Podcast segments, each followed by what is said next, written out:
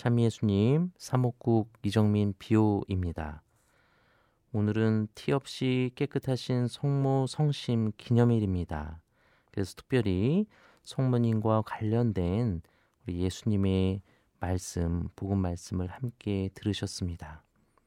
어제 예수 성심 대축일에 이어서 오늘 이렇게 예수님의 모친이신 성모님의 신심을 기념하는 날로 정하고 있습니다. 복음이 우리에게 오늘 전하는 장면은 성전에서 없어진 예수님을 찾는 장면이죠. 어머니의 마음은 어떠셨을까요? 혹시라도 이런 비슷한 경험을 하신 분들은 다시 생각도 하고 싶지 않으실 거예요. 그 어머니의 마음 아마 여러 생각, 두려움으로 가득 찼을 거예요. 얼마나 떨렸습니까? 얼마나 두려웠겠습니까? 3일이나 잃어버린 성모님의 마음, 우리가 함께 묵상 중에 바라보며 시작합니다. 겨우 우리 소년 예수님을 찾아 집으로 돌아가셨지만 어쩌면 그 마음은 온전히 평화롭지만은 않았습니다. 성모님의 그 마음, 그 일을 깊이 간직하셨다 하고 성경은 분명하게 전하죠. 부모님 입장에서 고생해 가면서 겨우 찾았는데 그저 아버지 집에 있었다.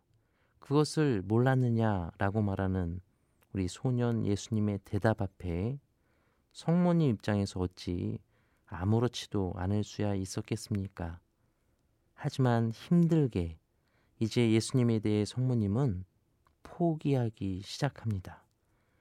부정적인 의미로 버리고 마음이 돌아섰다는 뜻이 아니라 평범한 어머니로서 사랑스러운 아들에게 자연스럽게 갖게 되는 인간적인 기대들, 욕심들, 바로 이것들을 이제 버리는 삶을 배우시게 되는 것이죠.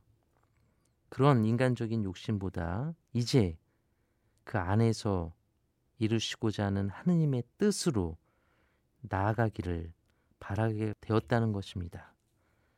이제 앞으로도 계속 마주하게 될 많은 어려움들, 하느님의 힘으로가 아니면 그 어디서도 기댈 수 없음을 성모님은 곰곰이 생각하고 기도하고 묵상하기 시작하십니다. 그런 가장 중요한 사랑에 대한 포기와 봉헌이 성모님이 이제 가셔야 할 길이었습니다. 하느님의 뜻을 생각하며 주님의 뜻이 이루어지리라고 기도하신 성모님의 마음이 이제 성심이 되는 것이죠.